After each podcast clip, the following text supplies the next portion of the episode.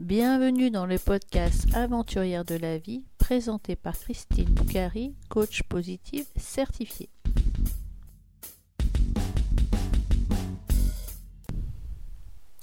Dans la saison 2 du podcast, dans le premier épisode, je reçois Anne. Anne est née dans l'heure où elle a passé une jeunesse heureuse.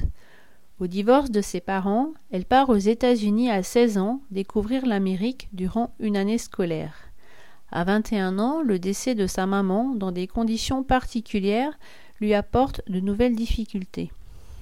Anne endure, subit, erre, se reconstruit sur le long chemin de la vie.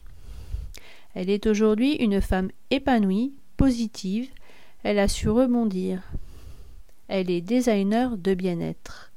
Elle accompagne les hommes et les femmes avec un savant cocktail entre le yoga du rire, le yoga nidra, le yoga des yeux, qui viennent en complément de l'harmonisation globale et de la réflexologie plantaire. Bonjour Anne, comment vas-tu? Bonjour Christine, ça va et toi? Eh bien, merci. Dis-moi, d'où tu viens? De quelle ville de province viens-tu? Ah, je viens, euh, j'ai grandi euh, une partie de ma jeunesse à Évreux, dans l'Eure. Ouais. En Normandie. Comment s'est passée ta jeunesse? Alors Tu étais euh, une étudiante studieuse à Évreux ah, Étudiante, j'étais déjà plus à Évreux, mais ma jeunesse, clairement, était plutôt une jeunesse dorée. Ouais. Dans une petite ville agréable euh, à l'époque. Je dois dire que ça fait depuis 95, euh, je crois que je n'y suis pas retournée. Ah, d'accord. Et donc, tu m'as dit que vers tes 16 ans, il y avait un premier événement de ta vie euh, qui mmh. t'avait marqué. Peux-tu nous en dire plus?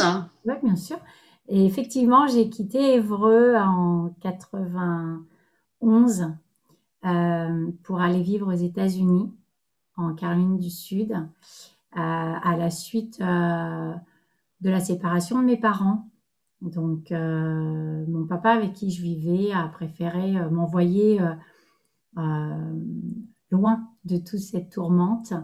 Et je le remercierai jamais assez, puisque même si à 16 ans, on part dans un pays loin que je ne connaissais pas, et à l'époque, il n'y avait pas les réseaux sociaux, il n'y avait pas les, les, euh, téléphones portables. Euh, je suis arrivée dans un pays euh, d'une culture complètement différente, dans une langue différente. et je dois dire que le premier mois, j'étais sourde et muette. Ça a été ma première aventure de sourde et muette. Voilà. Parce que je ne comprenais rien et ils ne me comprenaient pas. Même McDonald's, ça se dit pas comme ça en anglais. Comment ça se dit McDonald's alors en anglais? McDonald's. Oh yeah. L'accent alors aussi. Voilà. Comment s'est passé ton séjour aux États-Unis? Ah, c'était super. C'était une super aventure. Je suis allée à l'école, euh, je suis allée à l'école euh, publique euh, et, et j'ai découvert la joie d'apprendre. moi, je suis dyslexique donc en France, ça a toujours été difficile pour moi. J'ai toujours été très douée en mathématiques. Mais le français, c'était vraiment compliqué. Je comprenais pas trop ce qu'on me demandait. J'entendais pas certains sons. Je, passais des heures à, essayer de comprendre le français et c'était vraiment compliqué. Et aux États-Unis, j'ai découvert une nouvelle langue, ce que j'appelle ma langue paternelle et euh, puisque c'était la langue de la séparation, de vraiment de, la libération à la suite de la séparation de mes parents. Et je suis pas du tout dyslexique en anglais parce que j'avais euh, aucun euh, aucun stress, rien du tout, et, euh, et, je ne pouvais faire que mieux que rien. Donc du coup, c'était euh, vraiment une, une aventure de, confiance et et puis, euh, et puis euh, l'école, c'est joie. L'école aux États-Unis, c'est la joie. Il y, a, des tas de projets et, et, on apprend vraiment en étant pragmatique. Et puis, euh, et puis quand on sait, en fait, on est J'étais au lycée, on est par classe euh, en fonction des niveaux, mais on appartient à un groupe en fonction de son âge. Et donc, j'étais évidemment dans les très bons en mathématiques, enfin, toutes les parties scientifiques et toutes les matières scientifiques et tout, ce qui était matière euh, littéraire. Évidemment, en anglais, j'étais dans les classes les plus, euh, les plus mauvaises, ce qui était normal. Et en français, j'étais ben, dans, les dans, les, dans les bons, mais mais, mais c'est en fait, on s'aperçoit que c'est pas parce qu'on est français qu'on arrive à apprendre euh, le français à l'étranger parce que parce qu'en fait, on s'aperçoit que quand on apprend une langue, on est très à cheval sur la grammaire ou des choses comme ça. Et c'est vrai que moi, en tant que dyslexique, bah, c'était pas forcément. Euh, alors, après, évidemment, hein, j'avais tout bon. Hein. Là-bas, on est noté sur 100. Évidemment, j'avais tout bon. J'avais 100, 120 sur 100 parce qu'en plus, on a des bonus en français. Mais j'avais, j'avais trouvé que c'était quand même une, une. Et c'est là, en fait, que je me suis aperçue que la langue française pouvait être une langue difficile pour, euh, pour les étudiants à apprendre. Voilà. C'était, une très chouette expérience de, confiance, de, découverte. Euh, c'était très chouette. Et d'ailleurs, cette expérience ne m'a jamais quittée. Elle a, je suis, euh, je, suis à quelque part un peu en moi complètement américaine. Voilà. Tu m'as dit que tu avais eu la, la, la, mère de famille dans la famille où tu étais, qui avait tenu une place importante à l'époque et peut-être encore maintenant. Ah, mais c'est complètement, euh, c'est pas peut-être encore maintenant, c'est, euh, euh, c'est, elle s'appelle Gina Green et c'est quelqu'un qui m'a accueillie sans aucune condition, d'un amour inconditionnel. Elle avait déjà cinq enfants et c'est juste ma maman en fait. Voilà, c'est ma maman. Qui, c'est pas elle qui m'a mis au monde, mais c'est ma maman et, et c'est quelqu'un je n'avais jamais ressenti ça en fait avant. J'étais à côté. Euh, voilà, j'ai découvert ce qu'était l'amour maternel, la douceur maternelle, l'accompagnement maternel. Euh, euh, c'était c'était juste extraordinaire. Mm. C'était c'était très chouette. Et puis surtout que moi, j'imagine qu'on va en parler, mais j'ai perdu ma maman de façon un petit peu rock'n'roll et et puis j'ai pas été trop élevée par elle. Et quand j'ai été élevée par elle, c'était quelqu'un d'assez dur, humiliante et et voilà, et donc c'était, c'était une vraie découverte pour moi de, euh, d'amour et, et de, d'amour avec un A majuscule et d'ailleurs toutes les autres lettres mmh. sans majuscule. Parce que dans ta petite enfance, tu disais que ta maman avait été, euh, je ne sais pas quel est le mot euh, utilisé, mais assez différente des autres mamans. Oui, je pense que ça fait partie de ces femmes. Euh, j'ai évidemment fait euh, une thérapie comme beaucoup de gens en France et euh, j'ai aucun problème à, parler de ça. J'assume complètement mon point de vue vis-à-vis de ma maman. Je pense que ça fait partie de ces femmes des années 68 qui n'étaient pas prêtes à être mères en fait. Elles avaient vraiment les fesses entre deux générations. Et il fallait quand même qu'elles soient mères. Je pense qu'au fond d'elles, elles avaient envie d'être mères, mais elles n'étaient pas prêtes pour être mères. Euh, ma maman était une personne qui était euh, issue d'une famille militaire très stricte. Elle avait euh, trois frères mon grand-père, qui était italien, qui était très, qui était très protecteur, était tout le temps parti en mer puisqu'il était marin.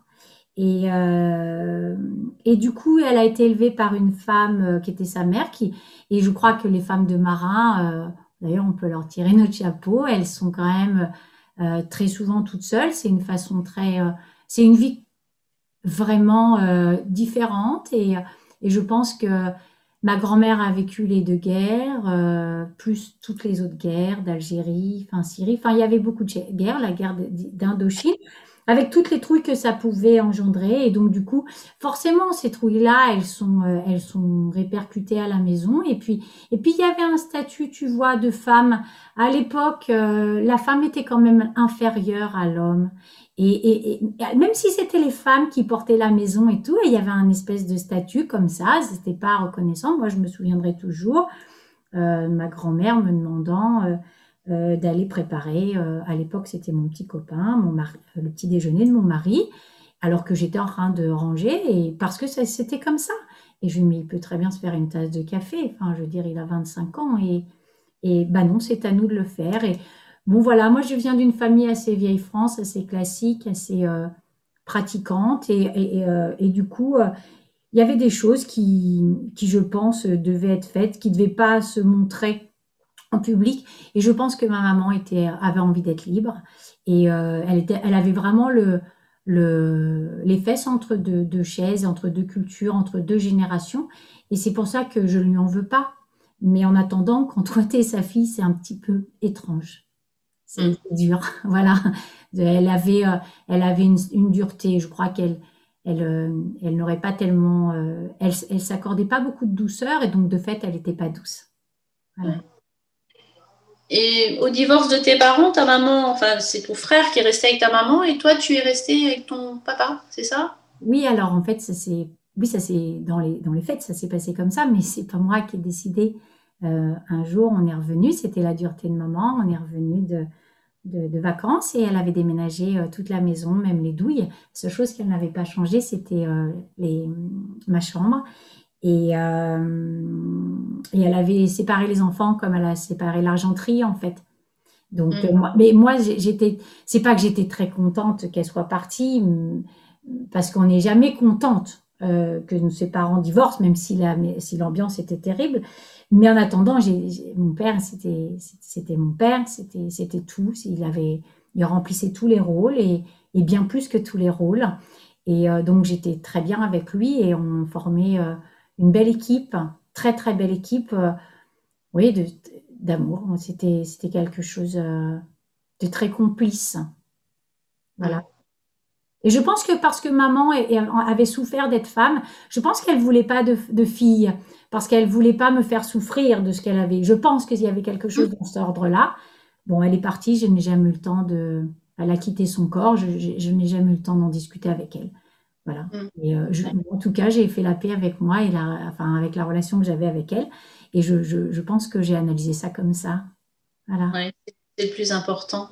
Mm. Tu as eu un deuxième événement très douloureux dans ta, dans ta vie? Et donc, ça concerne ta maman. Tu disais qu'elle était décédée, mais en plus, elle est décédée dans des circonstances euh, très difficiles. Est-ce que tu peux nous raconter? Oui, ouais, bien sûr. Euh, bah oui, oui, elle est, elle est décédée comme comme parfois ça peut arriver à 46 ans et des brouettes. Et, euh, mais là, elle est décédée d'une façon euh, comme ça ne devrait pas arriver en fait. Euh, elle, a, elle avait rencontré un homme qui était tout à fait très bien. Franchement, voilà. Parce que maman était une très belle femme, très élégante, et donc forcément, et cultivée. Et donc, il n'y avait aucune raison qu'elle rencontre quelqu'un pas bien. Euh, et, cet homme, sous pression sociale, a complètement, euh, excusez-moi le terme, mais pété les plombs et euh, il l'a tué. Il l'a tué d'une balle dans le cœur avec son fusil de chasse, puisque dans, des familles, dans des bonnes familles, on, chasse. Et voilà, il a pété les plombs et c'est vrai que du coup, c'est des faits divers qu'on voit parfois, qu'on entend, mais là, quand tu fais partie des, statistiques, euh, c'est un peu, c'est un peu étrange. Et bon, évidemment, c'est moi, j'étais, je vivais pas avec elle, je l'avais vue, euh, je l'avais vue quelques, quelques, quelques semaines avant, ce qui était très rare d'ailleurs que je vois maman. Si je la voyais deux fois par an, c'était le maximum. Et là, eh ben, le hasard, je pense pas que ce soit le hasard, mais la vie avait fait que j'étais, euh, j'étais venue la voir, ça s'était très bien passé. Elle avait sorti les petits plats dans dans les grands. Elle avait mis les petits plats dans les grands et c'est vrai que quand je l'ai quittée, j'ai senti qu'il y avait quelque chose d'étrange. Elle avait son manteau de fourrure sur le, sur le quai de la gare et il y avait comme une sorte de scène de cinéma. Tu sais, quand on voit ces, ces femmes euh, qui, dans une certaine époque, qui prenaient le train et voilà, c'était un peu ça. Et si j'avais su qu'un, bah voilà, c'était pas, un, c'était pas une scène de cinéma, c'était réel. C'était la dernière fois que j'ai vu ma maman et, que voilà, elle était, euh, elle a. Je pense que c'est très difficile pour une femme parce qu'elle a dû le sentir. La veille au soir, elle avait appelé mon papa avec lequel ils se, sont entretués pendant je ne sais combien de temps euh, verbalement. Et cette fois-ci, c'était verbalement. Et, euh, et, et, papa, qui je pense a toujours été amoureux de la mère de ses enfants et non plus de la femme qu'elle était, mais je crois que papa était amoureux de la, de la mère de ses enfants. Et en fait, il lui a dit, mais je viens de chercher. Alors que papa aimait beaucoup la personne qui... Euh, enfin, d'ailleurs, c'était son mari, elle l'avait épousé. Hein. avec qui elle, était mariée et elle, l'a appelé, elle lui a dit j'ai peur. Et papa partait, il était directeur financier, il partait pour un séminaire en Turquie et il lui a dit si tu veux j'annule, je viens te chercher. Et, et, et, elle lui a dit non, non, non. Et, et il lui a répondu quelque chose qui était assez commun à leur relation, mais joue pas à la conne. Voilà. Et euh, parce, que parce que dans les années 70, euh, finalement, conne était un gros mot assez. C'était un petit peu audacieux. Euh, maintenant, malheureusement, c'est dans le langage courant, mais à l'époque, c'était une sorte de, de, petite révolution et oser parler comme ça à une femme, c'était vraiment là maintenant, me casse pas les pieds, faut y aller quoi. Et papa se serait jamais parlé, ne serait jamais permis de parler comme ça à quelqu'un encore moins à une femme et encore moins à la mère de ses enfants. Néanmoins, euh, ce jour-là, il lui a dit ça parce qu'il a senti. Bon. Et puis le lendemain, mon frère est allé à l'école et il comprenait pas pourquoi il rentrait, il n'arrivait pas à rentrer chez lui. Et puis donc, il a demandé à un serrurier d'ouvrir. Il a eu cette présence d'esprit, il avait 19 ans. À l'époque, moi j'en avais 21. Et puis c'était le 21 mars 96. Et puis euh, la chance qu'on a eue, c'est que mon frère pensait que notre beau-père était mort. Sinon, il aurait pris le couteau avec lequel il a essayé de se suicider je pense qu'il l'aurait cranté. Et, euh, et, voilà. Et puis donc il a appelé, euh, il a appelé papa et papa montait, montait dans l'avion. Vraiment, il montait. Il avait téléphone portable de l'époque. Il faisait comme une valise. Donc évidemment, il a, il n'est pas, il est pas monté dans l'avion. Il est resté à l'aéroport. Il a pris sa voiture. Il était à l'hélico presto. Et puis, et puis, euh, et puis euh, voilà, les pompiers sont arrivés. Et puis après, la vie a été bien différente. Et d'ailleurs, euh, je ne sais pas si le gendarme qui a accueilli mon frère ce jour-là écoutera ce podcast, mais en tout cas, je voulais le remercier parce que grâce à ce, grâce à ce gendarme, le temps que papa arrive, mon frère a pu, a dîner, déjeuner et dîner parce qu'en fait, il n'y avait rien qui était prévu pour mon frère parce qu'il avait 19 ans et donc il était majeur. Et, ce, monsieur, qu'on n'a jamais pu revoir parce qu'il avait quitté le commissariat pour le remercier, lui a offert de sandwich et c'est quelque chose de précieux. Donc voilà, je le remercie. Donc euh, voilà, c'est et depuis ce jour-là, eh ben, je ne sais pas si tu as d'autres questions sur le sujet, euh, mais la vie a un petit peu été chamboulée. J'ai une question parce que tu m'as expliqué. déjà, ta maman est décédée dans des circonstances très difficiles. Tu viens de l'expliquer. Et puis, euh, à la suite de ça, tu m'as dit qu'il y avait eu aussi des, problèmes financiers qui en sont découlés et qui n'auraient pas dû en découler.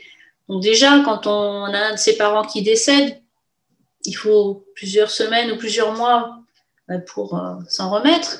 Mais tu m'as raconté qu'en plus, il y avait eu des, problèmes de succession qui t'ont bah, rajouté de la peine, de la charge, des problèmes.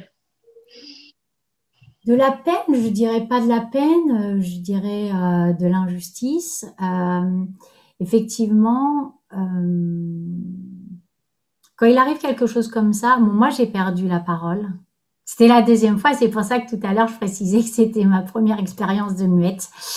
Et là j'ai perdu la parole et, et en tant que dyslexique, c'était assez compliqué pour moi de parler, de trouver les mots pour m'exprimer, de j'avais peur, j'avais peur, j'avais peur et j'avais peur de tout. Euh, et en fait, on a, tu sais, enfin, moi, je suis née dans une, dans une bonne famille et, j'ai jamais été confrontée à, la, à cette misère. en tout cas, on nous avait promis qu'on serait toujours là pour nous et, c'est vrai que bah, ça s'est pas fait en fait. Et, puis, et puis il y a, y a toute cette ce bulldozer juridique et que tu connais pas. En tout cas, moi, je le connaissais pas. Et puis, et puis, papa a voulu prendre soin de nous euh, vraiment. Euh, et je et, il n'a pas fait attention. Euh, il n'a pas fait attention. Il s'en est beaucoup voulu. Après, voilà, on a eu le, on a, on a, on a accepté parce qu'il y avait un notaire. On a accepté. Puis, tu sais, quand quelqu'un tue quelqu'un, euh, il y a tout un, schéma euh, pénitent. Enfin, tu vois, il y a tout qui se met en branlant, qu'il était de cour d'assises. On n'a pas eu du jour au lendemain, on a fermé la maison. Un an après, avec les frigos pleins, tout. Enfin, tu vois, le sang partout. Enfin, l'horreur, la scène horrible, quoi.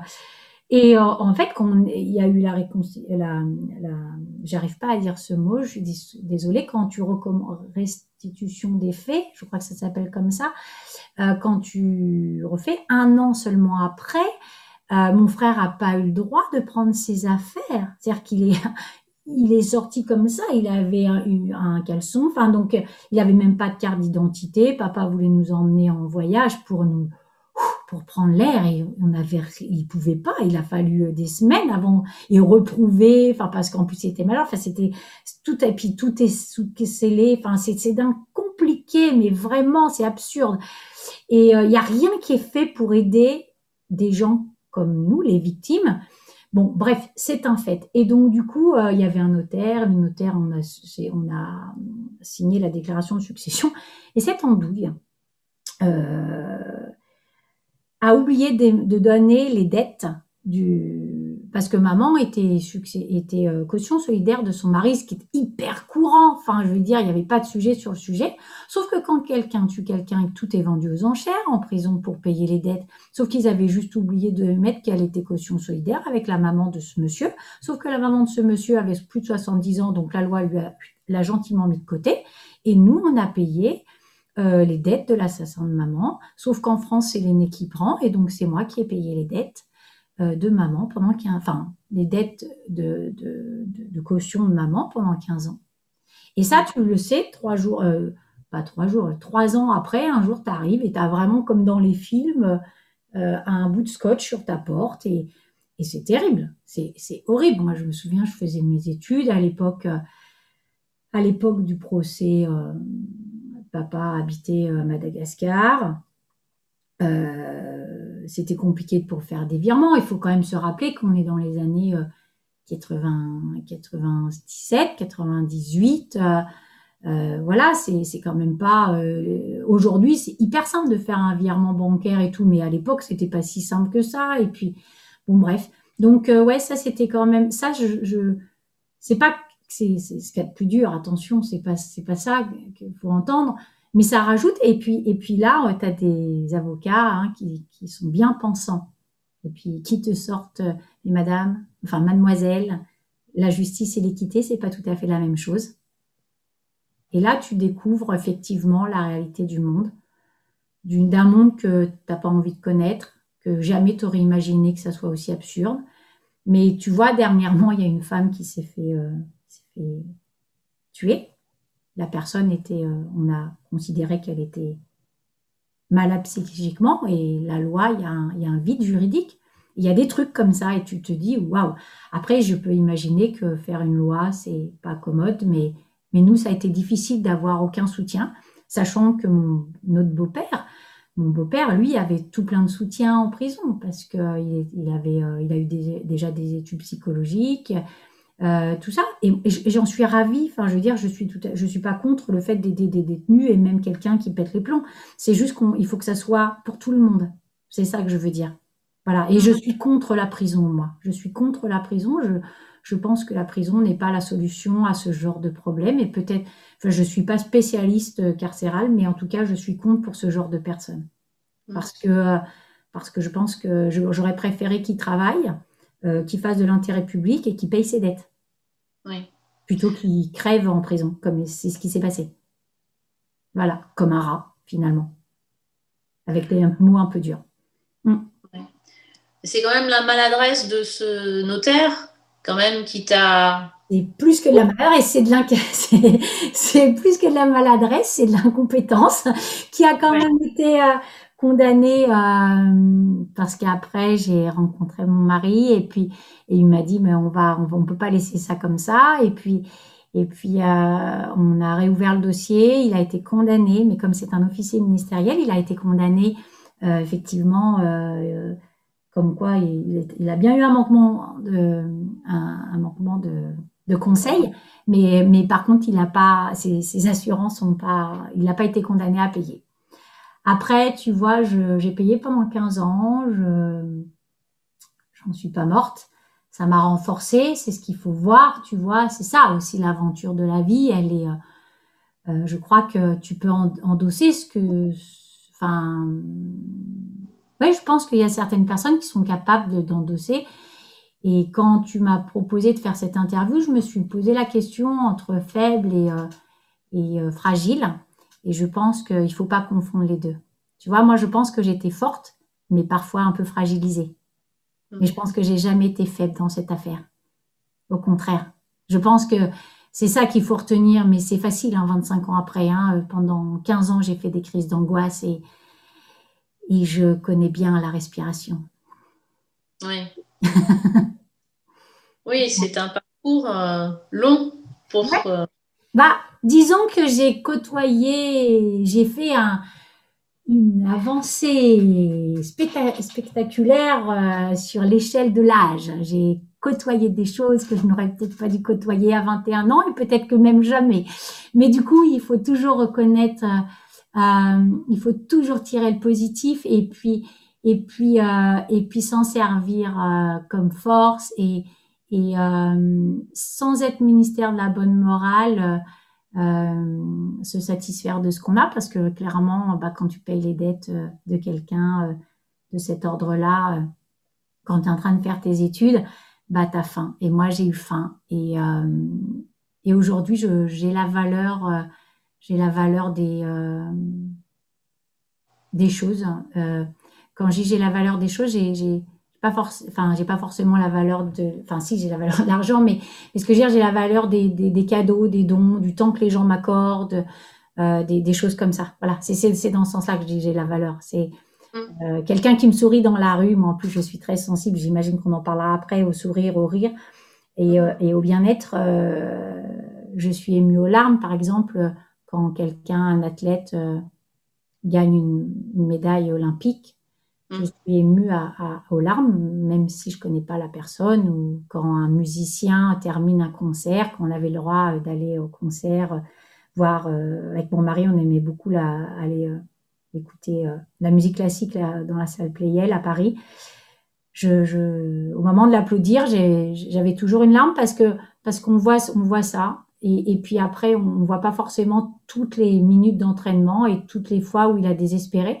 Et ben là aujourd'hui, tu vois, moi je suis un petit peu, euh, je m'applaudis de de, cette, de, ce concert, mais j'ai pleuré souvent. Mm. Voilà, si je peux faire le parallèle un long chemin. Mais sur ton long chemin, tu as eu encore euh, une épreuve aussi. Quand tu as rencontré ton fiancé, préparé ton mariage, mm. et il y a eu encore une épreuve. Bah oui, parce que parce qu'on dit jamais 203 et puis euh, et puis ce genre d'épreuve. En fait, je pense que la mort de maman a a sali a, a sali euh, pas ma réputation, mais à Sali, euh, parce que j'ai, voilà, j'ai à Sali, euh, comment on pourrait dire, à, euh, Sali quelque chose, parce que quand, quand tu es dans un certain milieu, les gens ont peur, tu sais, les gens ont peur de la différence, on le voit bien lorsqu'on voyage ou, ou lorsqu'on essaie de changer quelque chose, même un film. Et en fait, euh, quand j'ai rencontré mon mari, j'ai, j'ai eu un, coup de foudre et lui aussi, et on était persuadés qu'on était l'un pour, fait l'un pour l'autre. Et, et puis la vie a fait qu'au bout de trois jours, on ne pouvait plus vivre l'un sans l'autre. Et du coup, il m'a demandé de venir à Paris. J'ai, quitté ma Savoie parce que j'habitais en station de sport d'hiver euh, au Corbier, dans le domaine des Cibelles. Et, euh, et, on, et, vraiment, c'était en intraveineux, c'était très fusionnel, c'est toujours très fusionnel. Et je pense que ça, a fait peur à sa famille. Et puis, il y a une sorte de pression familiale qui est arrivée. Et puis, et puis sûrement une maladresse aussi de ma part, parce que lorsque, lorsque tu connais les événements que j'ai connus, tu vas m'excuser de ce terme-là, mais tu t'emmerdes plus trop avec le protocole, tu vois. Euh, voilà. Et, c'est vrai que j'ai, pas.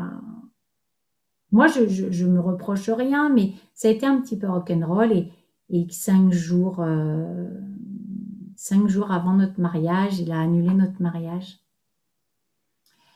Bon, bah finalement, moi j'ai assez bien vécu le truc. Euh, lui était complètement pas bien, c'est moi qui l'ai récupéré, évidemment personne ne le savait parce qu'il était hors de question. Euh, tu te rends pas compte ce qu'il t'a fait. Moi j'ai quand même des nénettes qui m'ont dit mais tu changes de déco, tu te coupes les cheveux et puis je sais plus quoi et ça ira mieux. Et j'ai dit waouh, celle-là, elle est quand même gratinée quoi parce que si un mariage tenait à, un coussin, à une coupe de cheveux, ça serait, ça sera assez simple d'ailleurs. Et ça se tient pas à ça.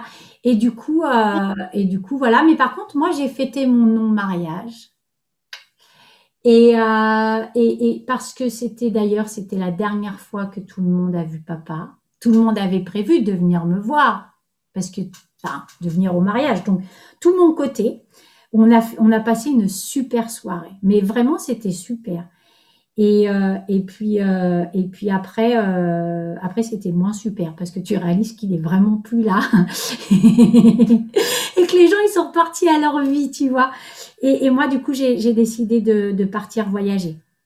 J'ai parti, j'ai décidé de partir voyager et puis j'ai fait de l'échange de maison et, et puis pendant un an et ça, ça m'a énormément aidé. Et puis le jour de Noël, J'étais en Australie à Sydney, puis quand tu, vis avec un sac à dos, tu sais, il y a des moments un peu précieux. Déjà, à Noël, tu es tout seul, tu es à l'autre bout du monde, parce que l'Australie, c'est loin quand même par rapport à, Paris.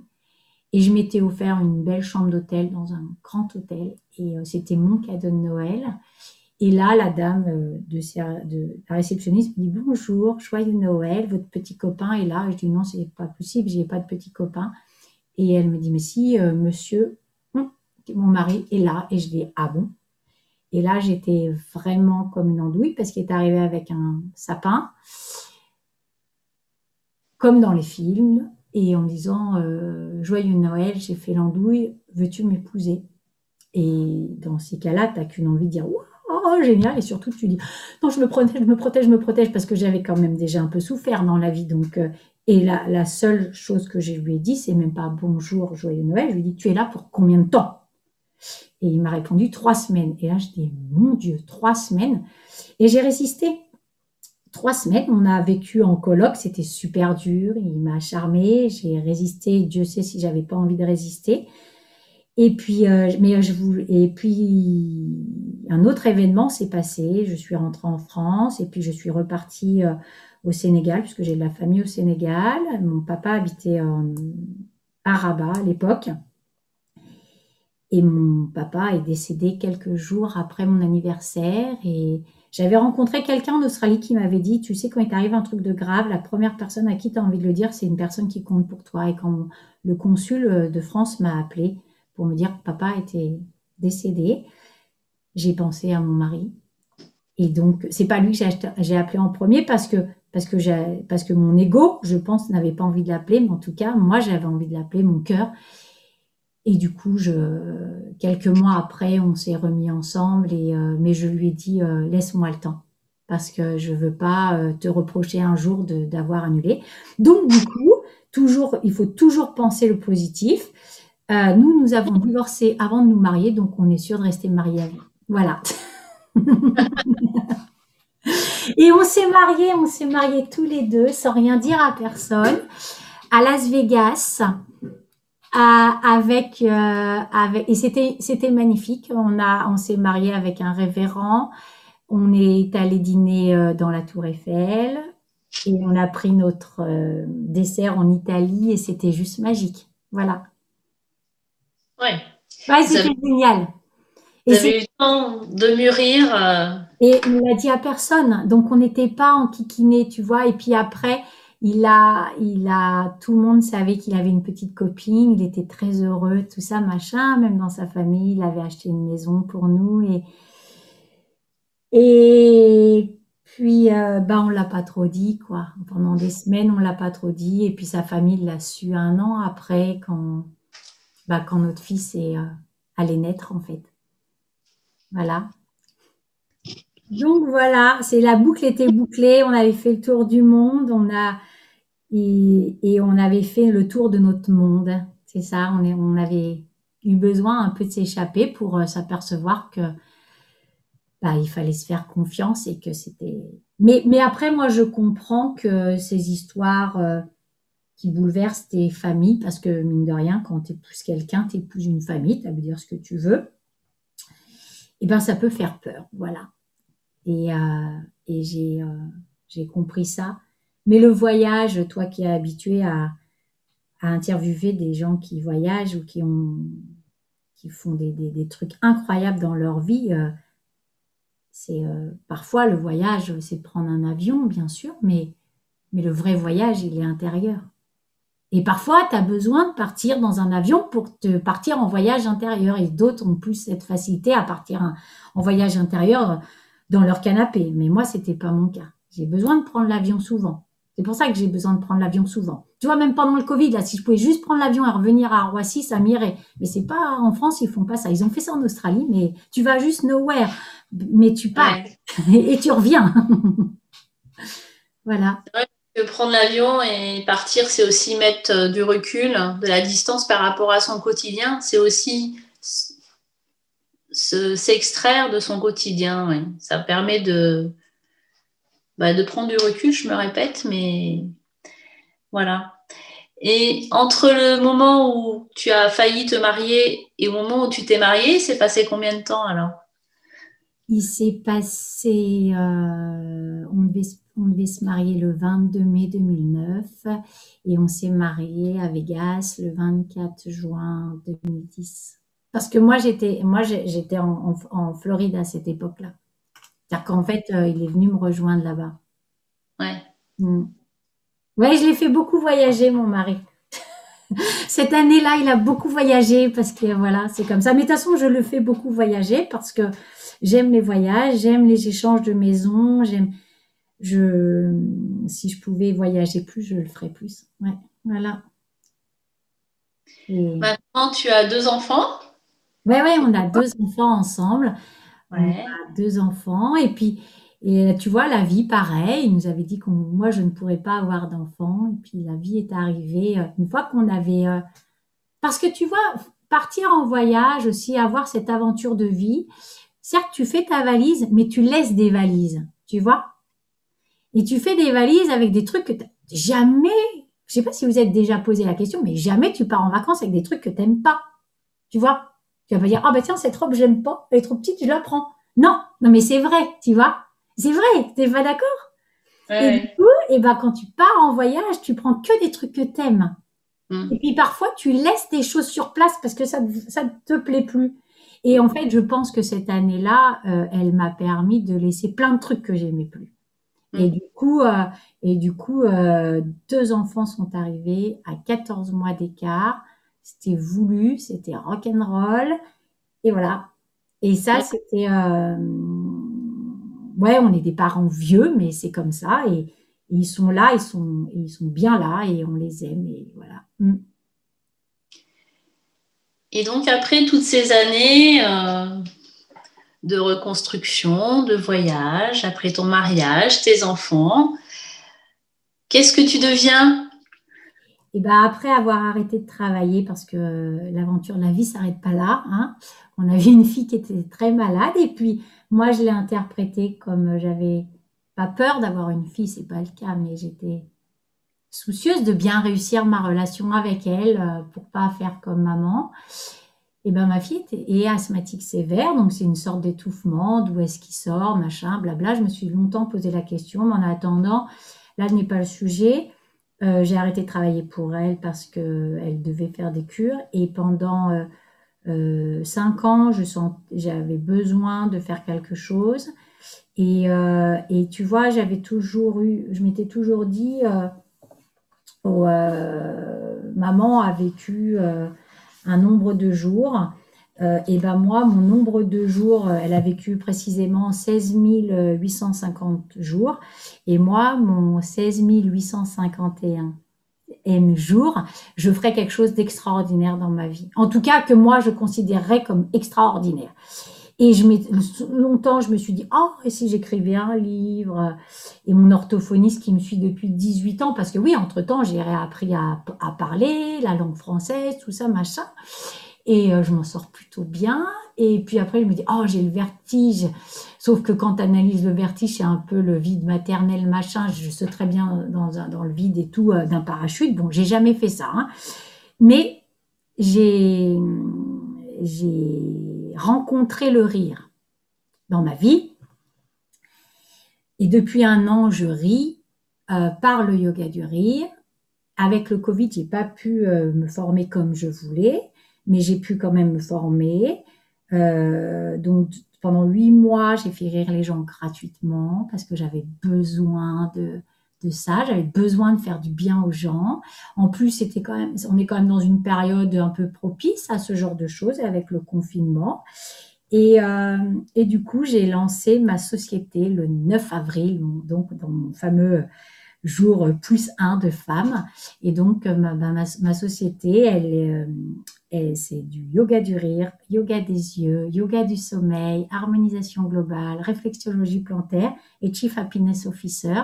Et bientôt, j'espère en 2022, je suis en train de me former, euh, être praticienne ayurvédique. Voilà, l'ayurveda. Et ça, c'est quelque chose qui m'intéresse aussi parce que quand tu as une vie comme j'ai eu, tu as beaucoup voyagé et surtout tu as eu pas mal d'angoisse et tu as quand même euh, le ventre qui, ouh, qui fait des loopings.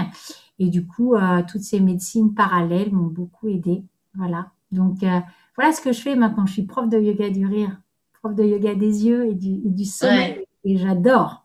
Voilà, j'adore. Donc, après de longues années de reconstruction, même d'errance, hein, on peut dire, tu vois, parce que parfois j'étais un peu paumée, quoi. Même si j'avais les pieds sur terre, j'étais parfois un peu paumée, donc euh, voilà. Paumée dans le sens où que faire? Parce que tu vois, cette violence de la vie ou de l'aventure de la vie t'amène une certaine candeur. Et le rire t'amène cette candeur. Mm. Obligé. C'est ouais. Bah ouais, t'es d'accord. tout à fait. Voilà. Donc maintenant, tu es plus dans le bien-être, alors, le rire, le bien-être.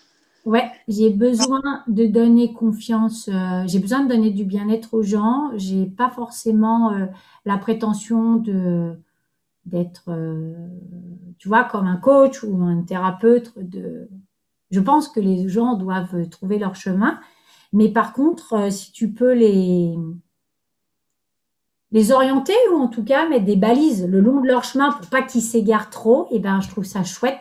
Je trouve que c'est important, tu vois, d'apprendre à pêcher plutôt que que de toujours donner du poisson à manger. Et, je suis vraiment dans cette démarche-là, c'est-à-dire que même quand t'as des, même quand t'es pas bien, et eh ben tu peux rire, tu peux avoir des moments de de douceur. Et, et, et toi, j'ai une élève euh, qui a un certain âge et, qui a eu des choses aussi un peu rock'n'roll dans sa vie et et, euh, elle m'a dit, euh, depuis que je ris avec toi, alors euh, c'était au tout début ça. Quinze jours après, elle me dit trois ans de dépression. Je sortirai pas de trois ans de dépression comme ça, mais oh, ça n'a plus rien à voir et, et, et je, ma vie est légère et je ris et, et, même mon corps est plus disponible pour faire l'amour. Cette personne, elle a, elle a plus de 70 ans et, et j'ai trouvé ça tellement beau qu'elle m'écrive ça. C'était, c'était vraiment euh, tellement beau que de, de, dire que le rire. Et elle a aussi fait des séances de yoga nidra et du coup, elle a trouvé le sommeil, le rire. Et après, après tu sais, c'est un tourbillon du haut. Tu as le tourbillon qui va vers le bas et quand tu es dans la spirale qui monte, c'est canon, quoi. C'est mm. vraiment top. Et ça, c'était vraiment, c'est vraiment, tu vois, je pense que faut jamais dire jamais, enfin, que c'est terminé, mais, mais je pense que j'ai vraiment dans mon, dream, dans mon dream job, quoi. Tu vois, c'est vraiment le truc, j'adore. Mm. J'adore organiser, j'adore j'adore voir les gens. Et voilà, c'est et, et j'adore donner du bonheur aux gens. Et j'adore mm. parler, comme là maintenant. Je parle d'ailleurs un peu trop. Je m'arrête si tu as des questions à poser, pardon. voilà.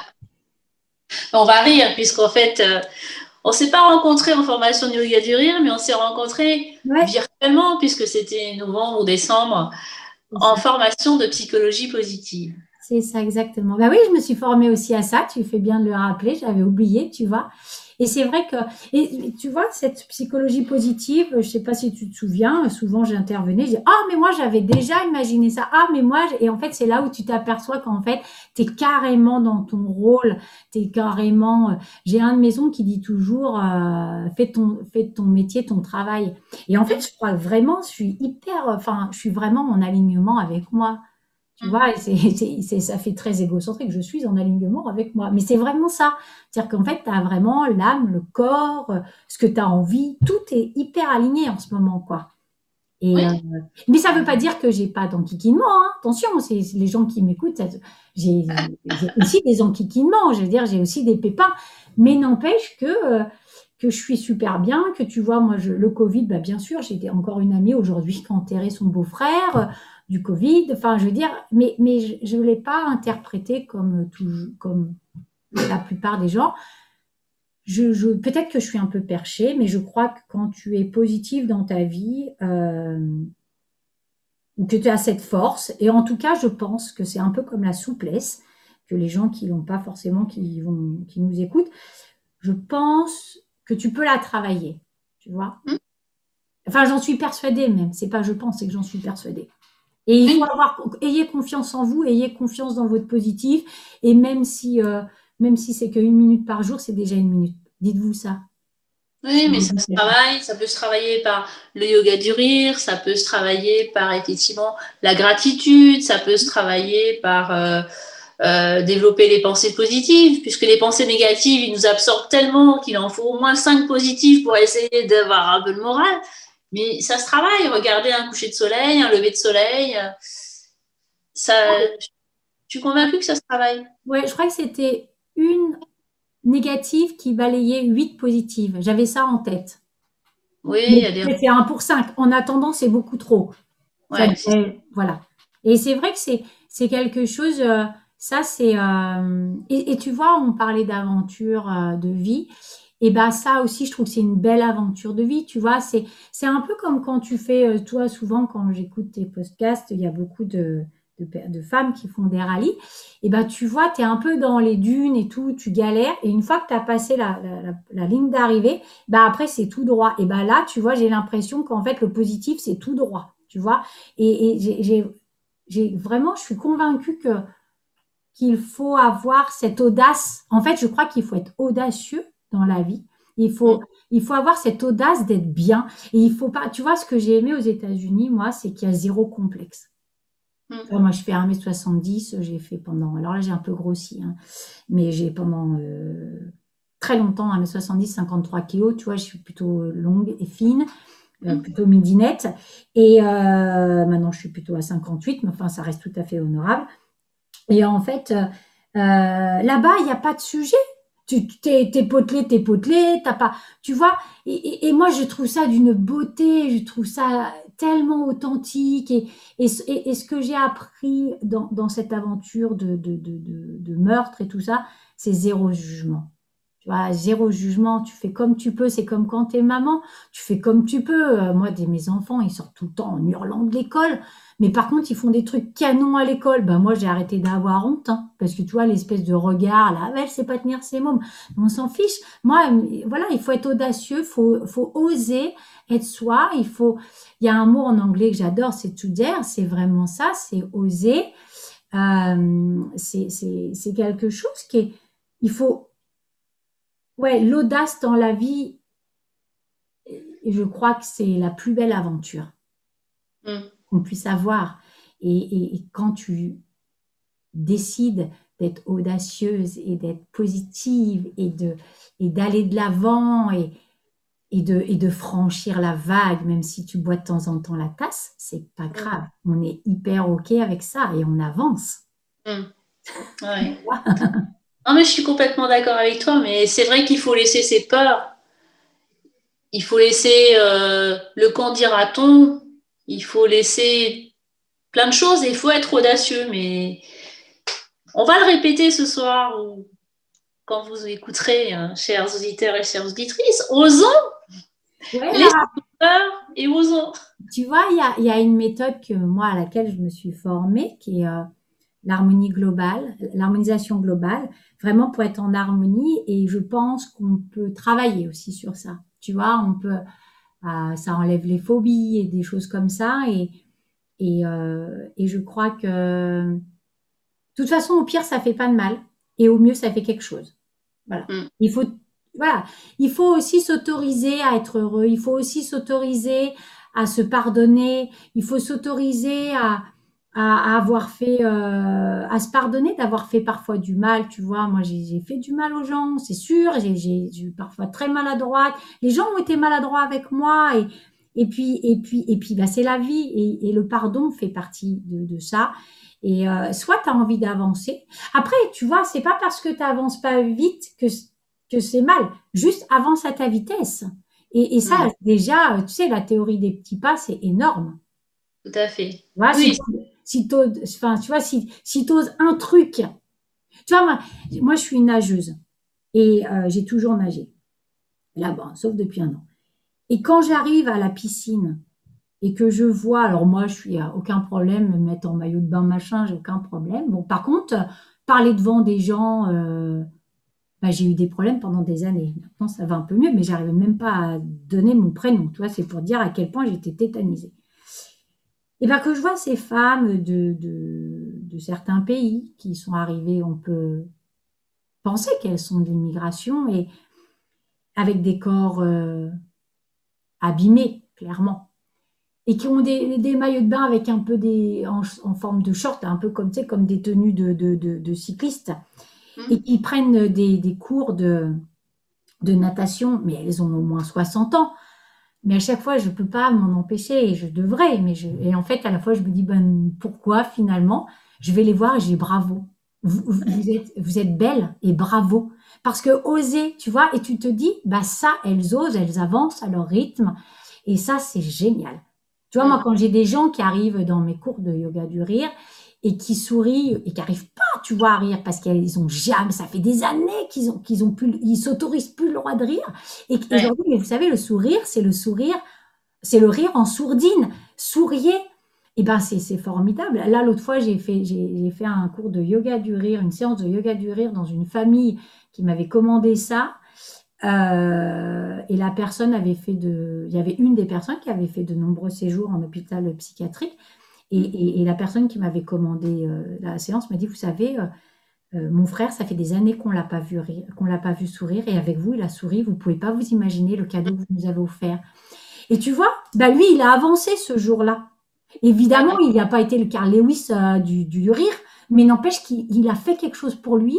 Et ça, et eh ben ça, c'est canon. Ça, c'est canon parce que tu dis, waouh, j'ai fait quelque chose de ma journée. Tu vois, tu voilà. Et ça, mm. et ça, et je crois qu'il faut il faut que les gens qui, qui entendent ça, et je, sais que tu es coach, euh, mais tu iras que dans mon sens, euh, prenez le temps d'être audacieux, soyez mm. content d'être audacieux mm. et osez être audacieux. Tu vois?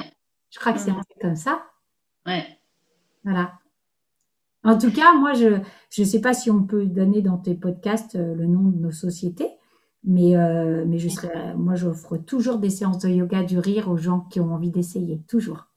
Voilà. voilà. quelle société as-tu créée, Anne, alors?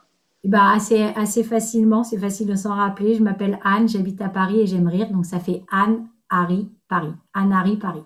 Voilà. Ah. pas difficile à. c'est pas difficile, ouais, voilà. Et en anglais, ça fait Anne Harris, Paris. Donc, du coup, c'est Harry Paris. Et donc, du coup, c'est un nom qui, était, qui me tenait parce que, à cœur parce qu'en fait, il peut être euh, francophone comme anglophone et ça, c'est super. Ouais. Mm. Super. Ouais. Et donc, pour finir, puisqu'il faut bien finir, même si on pourrait rire et parler de longues heures, pour nos auditeurs, nos auditrices qui nous écoutent, quel message aimerais-tu faire passer ce soir?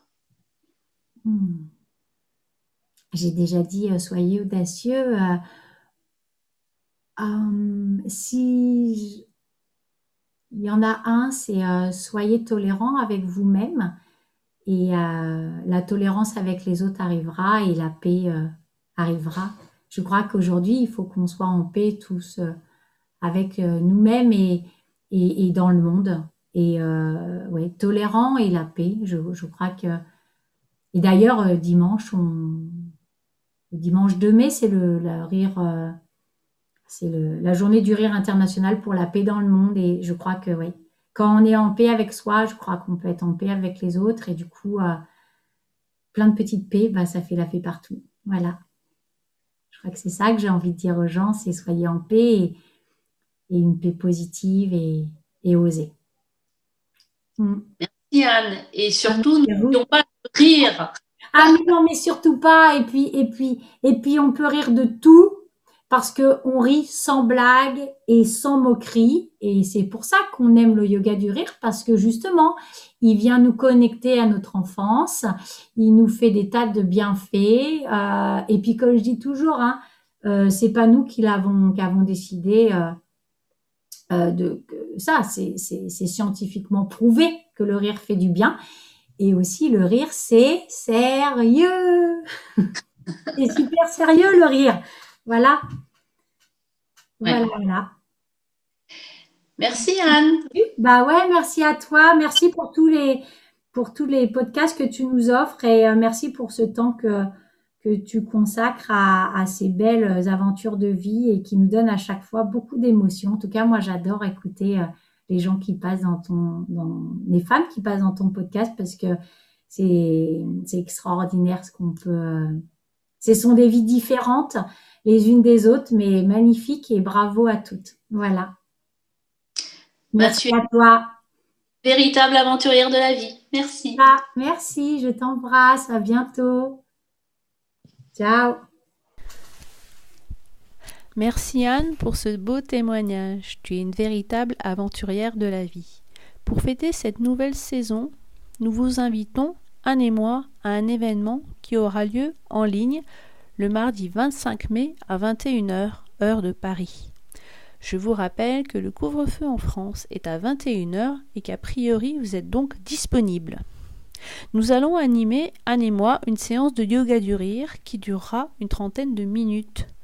Le lien de l'événement se trouve dans les détails du podcast. Vous pouvez aussi nous contacter, Anne ou moi, sur nos réseaux sociaux que vous retrouverez également dans les commentaires du podcast. Je vous remercie pour votre fidélité et je vous propose de vous retrouver sur Zoom le 25 mai à 21h et pour le prochain podcast le 30 mai pour une interview de Virginie Delalande. Savez-vous qui elle est? Juste un petit indice. Elle est passée sur France 2 pour le concours d'éloquence.